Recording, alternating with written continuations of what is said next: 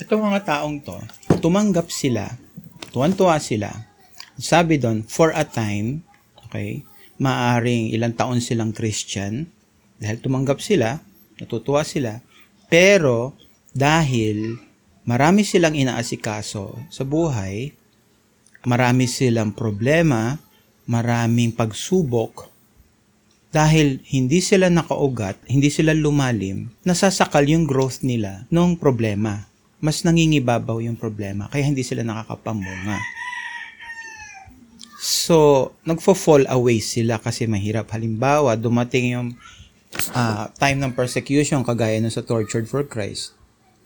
Pag pinapili ka na between buhay mo o pananampalataya, since hindi ka naman talagang nakatayo sa foundational truths kung bakit, kung sino si Kristo siya, kung sino siya sa iyo, kung ano yung ginawa niya para sa iyo, wala kang pinanghahawakan. Kaya, base dun sa for self-preservation's sake, bibitaw ka. Pero naniwala ka ng una. So, hindi nakakapagligtas per se on itself ang faith, kundi napunta sa magandang lupa yung gospel at namunga. Okay? Hindi ibig sabihin nun na hindi sinabing hindi dumaan sa pagsubok yung yung lupa na yon ay hindi siya dumaan sa pagsubok. Hindi ibig sabihin nun. Sinabi lang kasi doon, and some fell on good soil, tapos nagbunga. Dapat mo i-consider na yung good soil na yon dumaan din sa paghihirap yon And yet, nanindigan. At uh, nag-ugat kasi. Kaya habang lumalaki yung faith niya, umaandar yung time, dumadaan siya sa bagyo, maraming pagsubok, nag-uugat at nag-uugat siya. Kaya pag nag-ugat siya, namumunga siya. Whereas yung gospel na tatanggapin ng mga tao na basta lang uh, uh, papasok sa isip nila at hindi bababa sa puso at pagkatao, hindi mamumunga. Ngayon, ano yung bunga? Yung bunga is yung obedience. Kasi madaling magsabing may faith ako kay Christ. Pero pagdating sa pagpip pagpipilian mo na ng buhay at kamatayan mo o ng pamilya mo o trabaho mo, di ka tatayo. Kagaya nun, alam mo na na kapag dumating na yung maling prinsipyo na yung i-apply sa iyo ng iyong trabaho, hindi ka mag-aatubiling bumitaw. Kasi nakatayo ka sa foundation na dapat kong gawin kung ano yung tama. Okay? Maaring ginagawa mo yon out of moral obligation na ito yung tama eh. Maaring hindi pa yung reason mo, hindi dahil mahal ko ang Panginoon. Eh. Nagmamature pa yung faith natin. So, hindi pa siya ganap. Lahat tayo, mga estudyante ng buhay na currently, from the moment na tayo ay napawalang sala dahil nanampalataya tayo sa Panginoon, tanggal yung utang natin, burado yung kasalanan natin, nakipagpalit na si Jesus, a great exchange. Pagpasok mo doon sa justification, papasok ka naman sa sanctification. Yun yung process kung saan unti-unti kang hinuhubog ng Panginoon hanggang sa maging kawangis mo si Kristo. Yung process ng sanctification ay ang will ng Diyos Ama para sa lahat ng kanyang mga uh, tupang hinanap dahil naliligaw at tinubos niya pabalik sa Ama. Okay, magandang talakayin yung subject ng sanctification kasi pag hindi mo naintindihan na pinababanal ka ng Panginoon, iisipin mo lang na maaring may mga taong sumusunod sa Diyos na robot. Sinesave ng, ta- ng Diyos ang tao, tapos nagiging robot lang na sunod-sunuran lang sa kung ano yung pinagagawa ng Diyos. Or, in a better term, you are dragged kicking and screaming into the kingdom. Naintindihan niyo yan? Yung bang kinakaladkad ka ng Diyos papunta sa Kanya. Which is, walang ganun sa Bible. Pero narinig ko na to, na di magiging robot tayo, ganun. Kung will ng Diyos na save ka lang niya. E tinanong ko siya, napilitan ka ba magpakasal sa misis mo? So sa ngayon masasabi mong napipilitan ka lang na mahalin yung misis mo. Yan din, mahal ko siya. Adi ganun din. Ang taong pumasok sa relasyon sa Panginoon. Saan galing yung pagmamahal mo? Ganun din, yung pagmamahal na yon galing sa Diyos. Kaya mo mahal ang Diyos. So, so walang sumusunod sa Panginoon na napipilitan siya. Paano ko masasabing hindi napipilitan yung tao? Kasi, naliligtas ang tao sa pamamagitan ng salitang regeneration. Ano yung regeneration? Yun yung pagbubuhay mula sa patay. Ang regeneration ay kapangyarihan ng Ama, ng Anak, at ng Holy Spirit combined para bigyan ng buhay yung isang pusong patay. Para gawin laman yung isang pusong bato. Hahanapin ng anak yung naliligaw na tupa sa mga maraming paraan. Pero ang main main paraan ng Panginoon na ginagamit para tawagin yung elect is through preaching, the preaching of the cross, the preaching of Christ, the preaching of the gospel. Sa pamamagitan ng pagpapahayag ng gospel, sa pamamagitan ng paghahasik ng punla, ng sower, nakakarating yung gospel sa iba-ibang lupa. Tumatama sa iba-ibang klasing tao sa mga matitigas, sa mga relihiyoso, sa mga mag-aakalang maliligtas sila. Pero for sure, tatama ito sa mga taong tinalaga ng Panginoon para tamaan nito. Yung purpose ng Diyos para sa pagliligtas ay nagmula bago pa nilikha ang lahat. So, hindi ito kailanman, by any means, hindi ito pwedeng hindi mangyari. Walang pwedeng pangyayari o tao na makakakontra nito o makakapagpigil nito. Kahit si Satanas, hindi niya kayang pigilin na iligtas ng Panginoon yung mga taong inisip niyang iligtas. Hindi tayo naliligtas dahil may ginawa tayong mabuti. Nililigtas tayo ultimately dahil sa kabutihan ng Diyos. Niligtas niya tayo noong time na masama pa tayo. Hindi niya tayo niligtas noong time na may ginawa tayong mabuti para pansinin tayo ng Diyos. Dahil binuhay niya tayo, binigyan niya tayo ng kapangyarihang mabuhay mula sa mga patay, yung time na patay pa tayo. At kung patay ka, yun yung stage kung saan ayaw mo sa Diyos. At hinding-hindi mo pipiliing lumapit sa Diyos. Pwede ka maging relihiyoso habang patay ka. Maraming taong ganon. Kaya nga, pag dumating na, yung relihiyoso, yung taong nasa third soil. Pag dumating na yun, papipiliin na sila kung buhay o pamilya or tatalikuran nila si Kristo. Pipiliin nila pamilya at buhay. Kala nila, naliligtas nila yung sarili nila, pero in essence, bumabagsak sila doon. Nire-reveal lang nung choice na yon, nung pagpipili na yon, kung sino talaga yung priority sa buhay nila. Kasi, bilang unregenerate creatures, uh, bilang mga patay, ang pipiliin natin is yung mabuhay tayo sa sarili. Hindi hindi natin maiintindihan o pipiliin yung mabuhay tayo sa Diyos. Uh, mag-off topic ako. Sabi sa Romans 1, 18 hanggang hanggang 20, 18 to 20.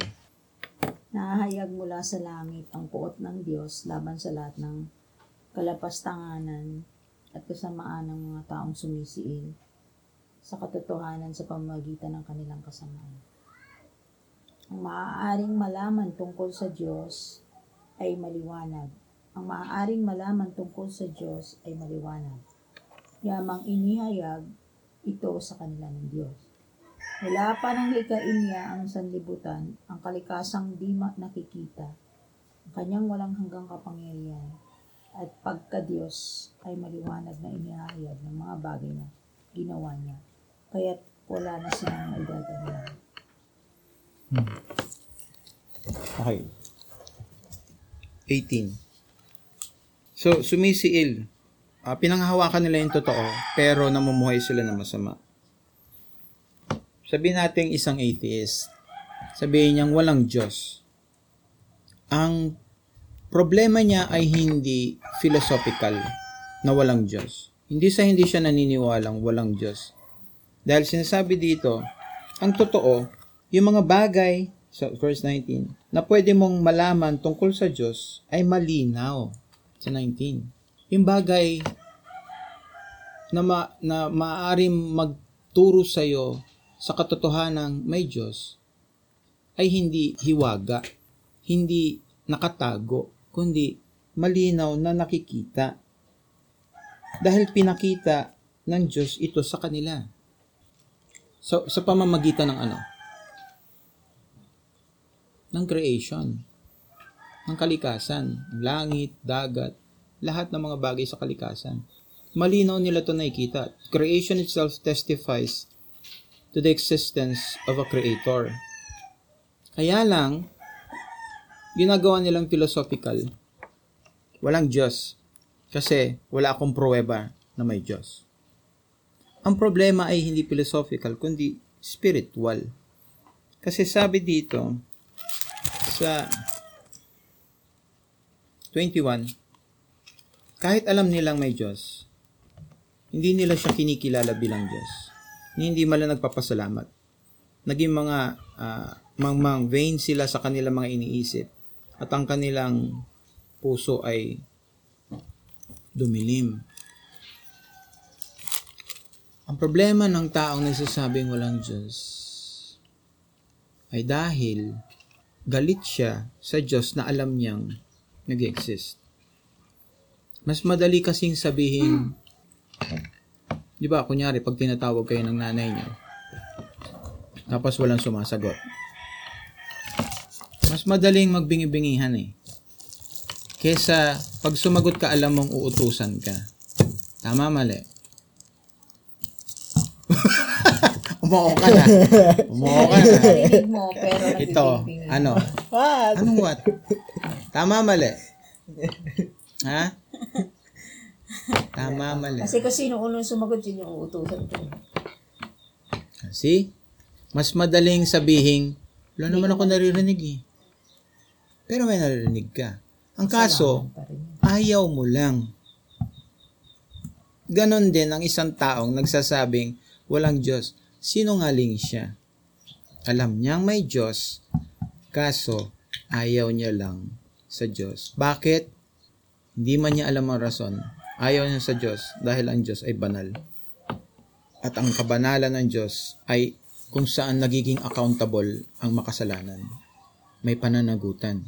Ayaw harapin nung anak na naririnig yung nanay na merong utos na ipagagawa. Ayaw harapin ng makasalanan na mananagot siya sa kasamaan niya. Gusto niya lokohin yung sarili niya na okay lang ako mamuhay ng ganito, okay ka rin mamuhay ng ganyan. So, peace tayo. Gawin mo yung gusto mo, gawin ko yung gusto ko. Kung ano yung sa tingin kong tama. Una, nagsimula tayo sa may concept tayo ng tama at mali. Ngayon, since pabaloktot ng pabaloktot yung pag-iisip ko, ginagawa ko ng tama yung alam kong mali. Tapos, ikaw naman, nananatili ka pang, kahit wala kang Diyos, nananatili kang, ang tama ay tama at mali ay mali, ibubuli kita na hindi kailangan sumang-ayon ka sa sinasabi kong tama ang mali. Kundi, yun yung ginagawang culture natin. Ika-cancel kita. Magiging ano ka yung abnormal. Gagawin kitang abnormal sa lipunan. Oh, ang tawag sa preaching of the cross is foolishness.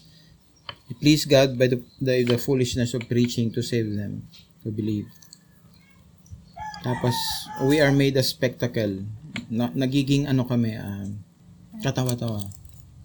So, yung difference ng unregenerate sa regenerate is yung regenerate ay binigyan ng buhay para manampalataya. So, nauuna ang magkaroon ka ng buhay, magising ka mula sa mga patay, bago ka magkaroon ng pananampalataya. Ulitin ko yung example nung lalaking pinanganak na bulag Simula ng baby siya, bulag siya. Tapos, nakakita siya dahil binigyan siya ng sight. Isa yon sa messianic miracles. In giving of the sight to a man born blind. Kaya nga sabi nung lalaki, simula pa sa buong kasaysayan ng mundo, wala pa tayong naririnig na nakakita ulit ang isang taong pinanganak na bulag. Bulag to. Sigurado naman hindi ito aral sa college miski nung time nila. And alam niya yung katotohanan. Kaya nga nagalit yung mga uh, Pharisees. Laki ka sa kasalanan, tapos tinuturoan mo kami. So nakakita siya, at dahil sinagot niya yung mga Pharisee, nireject siya. Kumbaga, excommunicate ka. Tanggal ka sa Israel. Hindi ka pwedeng sumamba, hindi ka kikilalanin ng sinagog, wala makikipag-usap sa'yo, hindi ka pwedeng mag-business, wala kang buhay. Tanggal ka, sipa ka sa labas ng sinagog. Eh malaking bagay syempre yung makapagsamba ka sa Panginoon dati eh, dahil nasa ano pa sila, nasa law, old law.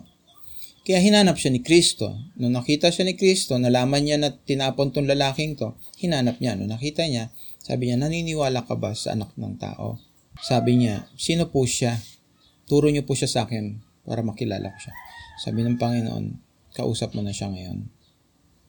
Sabi ng, ta- ng lalaki, Panginoon, naniniwala po ako. Tsaka siya sumamba. So nakakita muna siya bago siya nanampalataya. Hindi pwedeng mauna nananampalataya ka, napatay ka.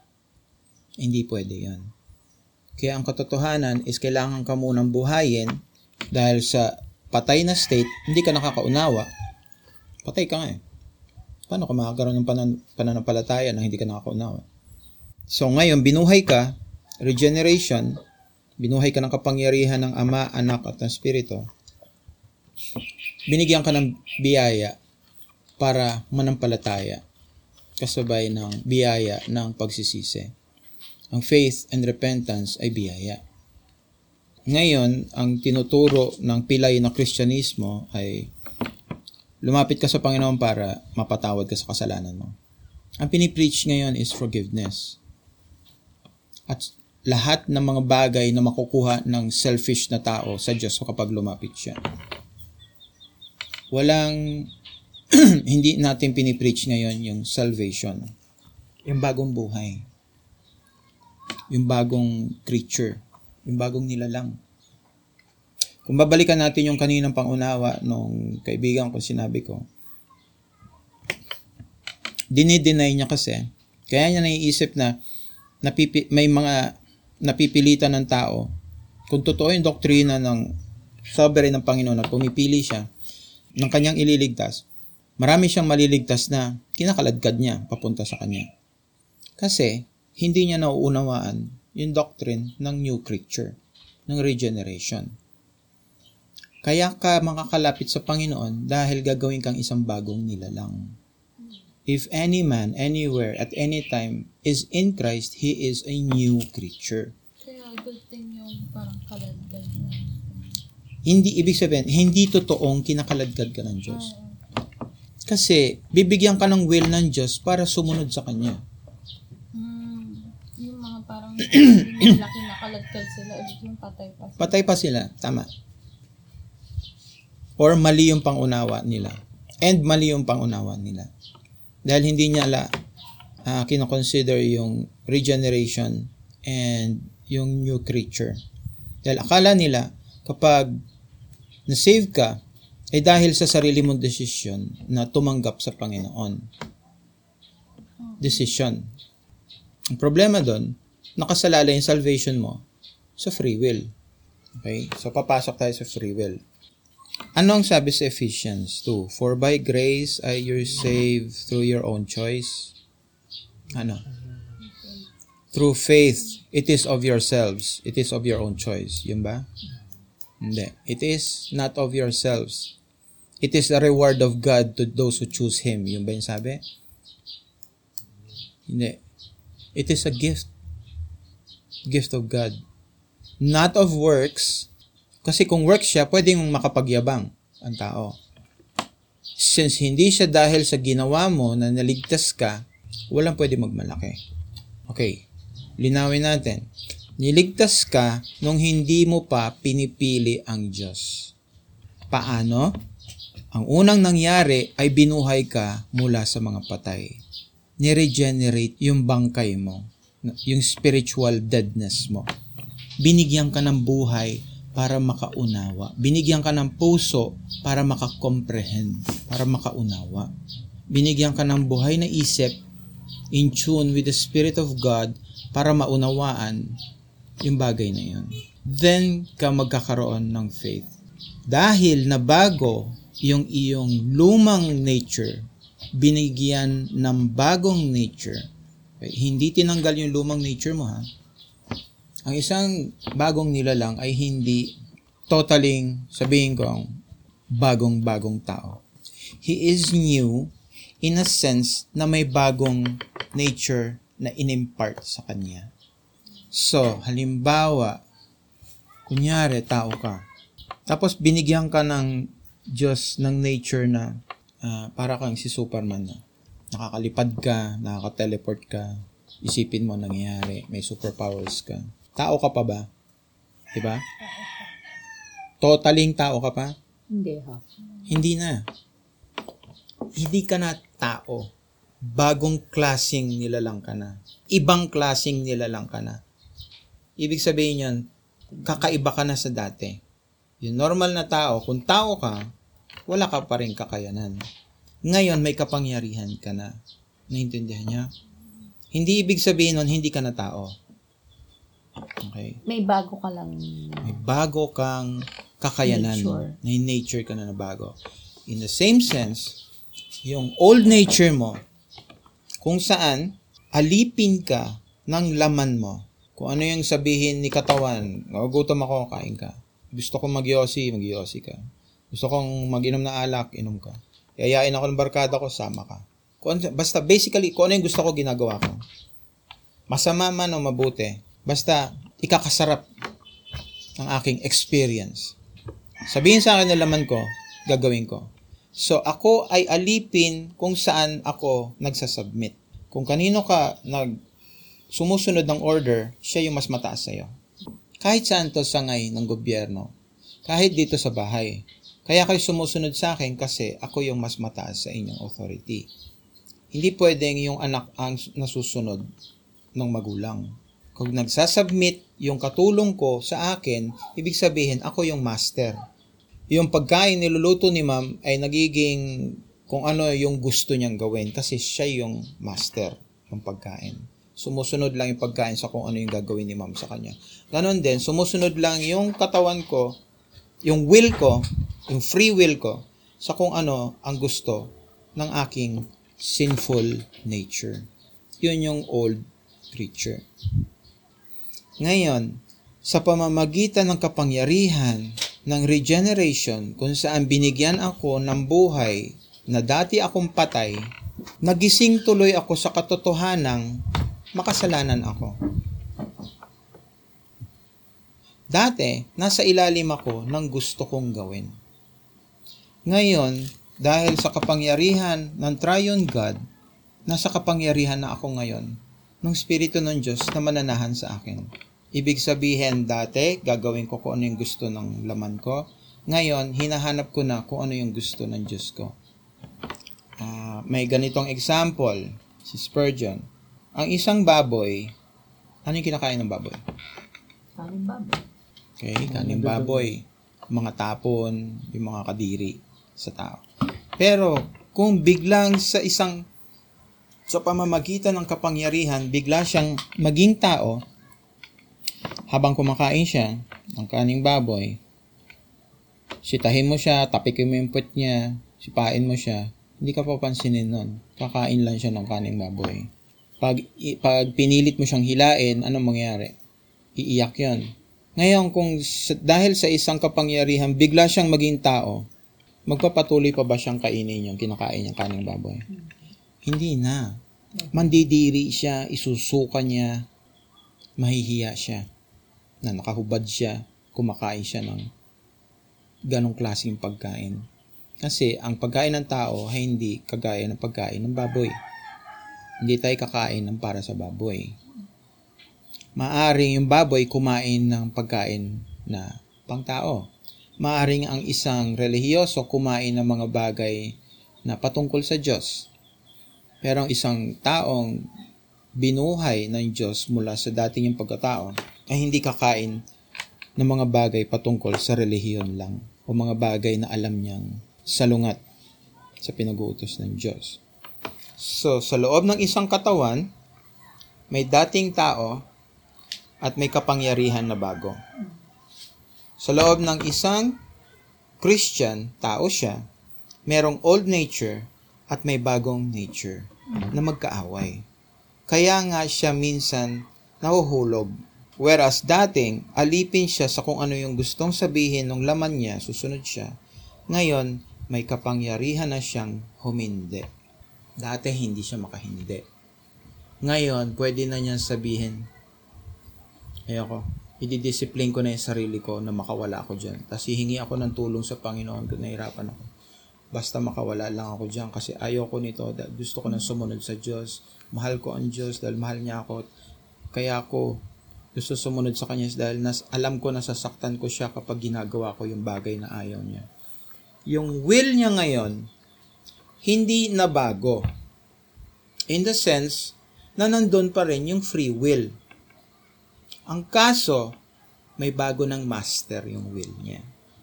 Yung free will niya dati, ang master, yung laman. Self-preservation, self-indulgence, lahat ng bagay na masasarap sa kanyang experience, gagawin niya. Ngayon, yung free will niya, since binigyan siya ng bagong nature, yung free will niya ngayon, napalitan ng bagong master. Kaya yung free will nung dating, nung old creature, is yung gawin yung gusto niyang gawin. Ang free will ng new creature is yung gawin kung anong gustong gawin. Pagawa ng Diyos. May free will.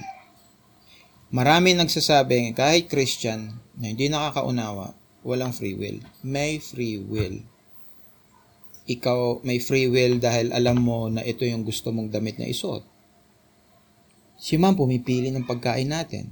She's using her God-given right to choose. Pwede kang pumili ng mali at tama. Hindi na wala ang free will. Ang nabago is yung nature. So pag sinabi sa inyo at narinig nyong free will, lagi nyong iisipin, anong nature yung nasa ibabaw ng will ng tao na yun. Kasi yung nature ang nagdidikta kung ano yung choices ng tao. Hindi yung free will ang defining agent. Hindi yung free will ang pinakamataas na agent. Pag sinabi mong kinakaladkad ka lang ng Diyos, ibig sabihin, ayaw mo talaga sa Diyos, kaya kanya kailangan, kailangan kalad ka rin. Meron bang tupa na ayaw magpa ayaw sa Diyos? Meron bang wicked sheep? Ang meron, lost sheep.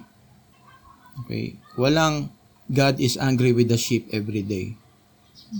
God is angry with the wicked every day. Kaya ka nga nililigtas ng Panginoon regardless kung napakalaki ng kasalanan mo. Dahil ikaw ay tupang naliligaw. So, hindi binasihan ng Panginoon, kaya nga it's by grace, hindi binasihan ng Panginoon kung gaano kalala yung kasalanan mo, kaya kanya ililigtas. Hindi yung, ah, dalawa lang yung kasalanan na ito, pwede itong iligtas. Ito Lord, itong tupa na to, huwag maano yung wicked yan. Masyadong marami kasalanan yan. Hindi ko ililigtas yan. No. Ililigtas ka ng Panginoon dahil uh, tinalaga niya na bago pa magsimula ang lahat, ay ililigtas ka niya. Ikaw ay nakasulat na sa kamay ng anak, nakasulat na sa aklat ng kordero bago pa man sinimulan ang creation, bago pa nagsimula ang oras at panahon, hindi ka pa gumagawa ng masama o mabuti, nakasulat na yung pangalan mo sa aklat ng kordero. Kaso, sa nature ng unang ama natin na si Adam, nalaglag ang sangkatauhan dahilan sa rebellion ng ating mga magulang. Yung, yung kasalanan ni Adam bilang mga anak niya ay napasa sa atin. Yung mga anghel, yung kasalanan ni Satan ay hindi napapasa sa mga anghel dahil hindi naman anak ni Satan yung mga anghel. Okay. Um, inordain ng Panginoon na hindi sila pasinagan ng kanyang kaluwalhatian. Kaya ang naiwan sa kanila is naging masama sila. Kasi withdraw ng Ama yung kanyang glory do sa mga anghel na yon.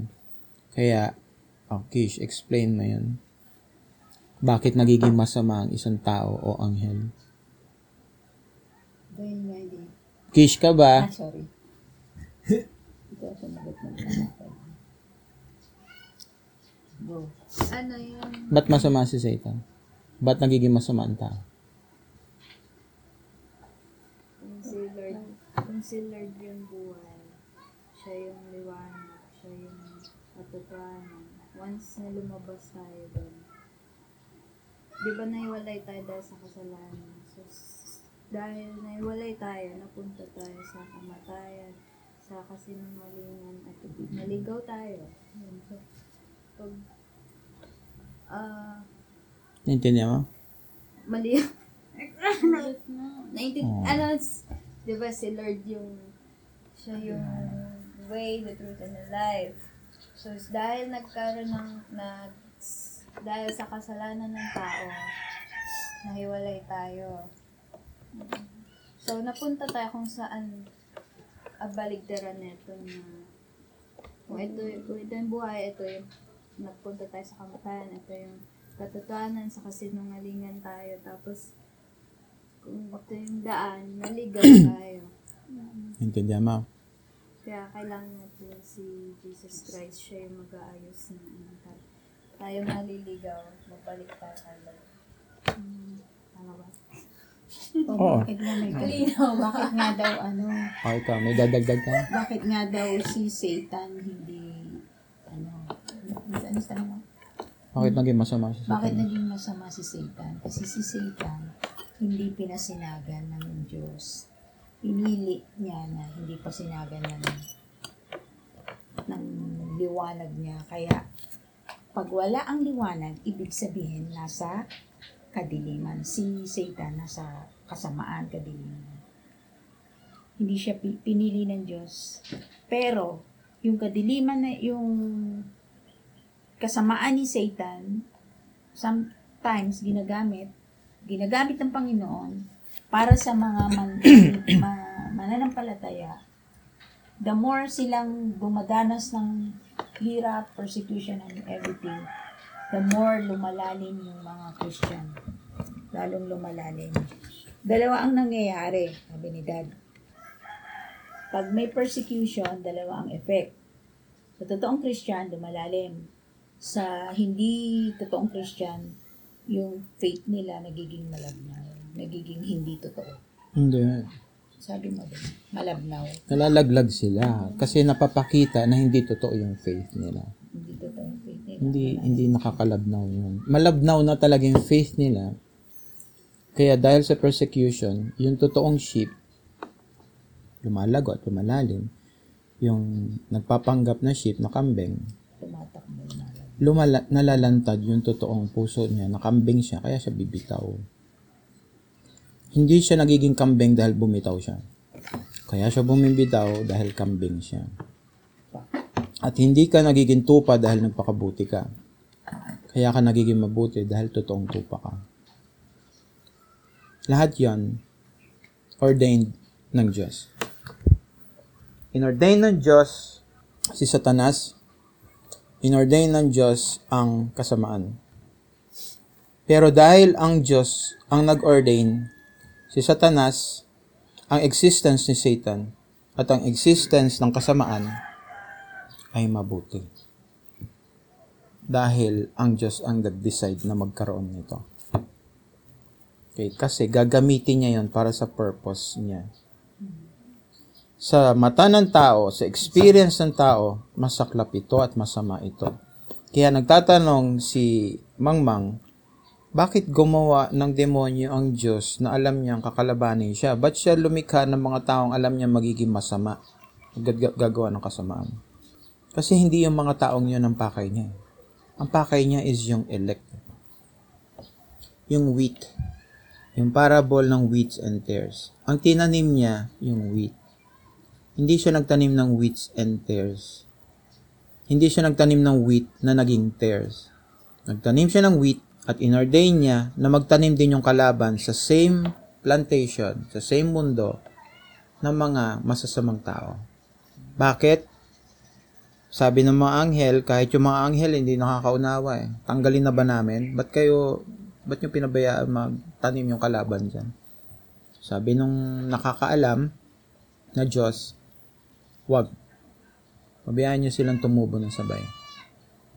Kasi alam ko yung ginagawa ko. Sa huling araw, kung saan anihan na, tsaka nyo paghihiwalay niyan. Kunin nyo yung wheat, dalhin nyo sa bahay ko. At yung mga trigong magpapanggap, tali nyo, sunugin nyo. Ang bida is yung purpose ng Diyos para sa kanyang iglesia, sa kanyang mga anak. Hindi essential yung tao in itself. Ang essential is yung pagmamahal ng Diyos sa kanyang mga hinirang.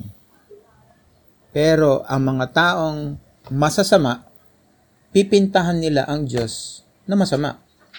Kasi nakakampi sila sa tao na masama. Sasabihin nila, ba't ka gagawa ng tao tapos paparusahan mo rin lang? Bakit hindi ka tumingin doon sa mga taong niligtas niya? Walang ligtas na magsasabing, ba't ako lang niligtas mo? Nasama mo naman, dapat iligtas mo lahat. Eh, niligtas na nga siya. Hindi obligasyon ng Panginoon na iligtas lahat. Ang itinalaga niya ay yung iligtas niya yung kanyang mga pinili. Kaya yung mga taong kumakampi sa tao, alam mo na ito yung mga taong kasama sa mga kambing. At maari din naman na sila ay elect at tupa na hindi pa nila nare-realize yung panahon kung na, na sila ay dapat iligtas. Pwede nilang masabi yon sa kanilang kamangmangan. Okay. Pero, ang tamang spirito ay mamamangha na niligtas siya ng Diyos. Hindi niya ko questionin na bakit siya lang yung niligtas. Kasi yun na lang part na pinili siya para iligtas. Napakalaking hindi mo na ma-explain yung milagro na yun. Sa lahat ng ililigtas, ikaw pa yung nakaunawa. Ikaw pa yung niligtas. Tapos magmamalaki ka pa. Kunyari, pag-aralin ko kayo.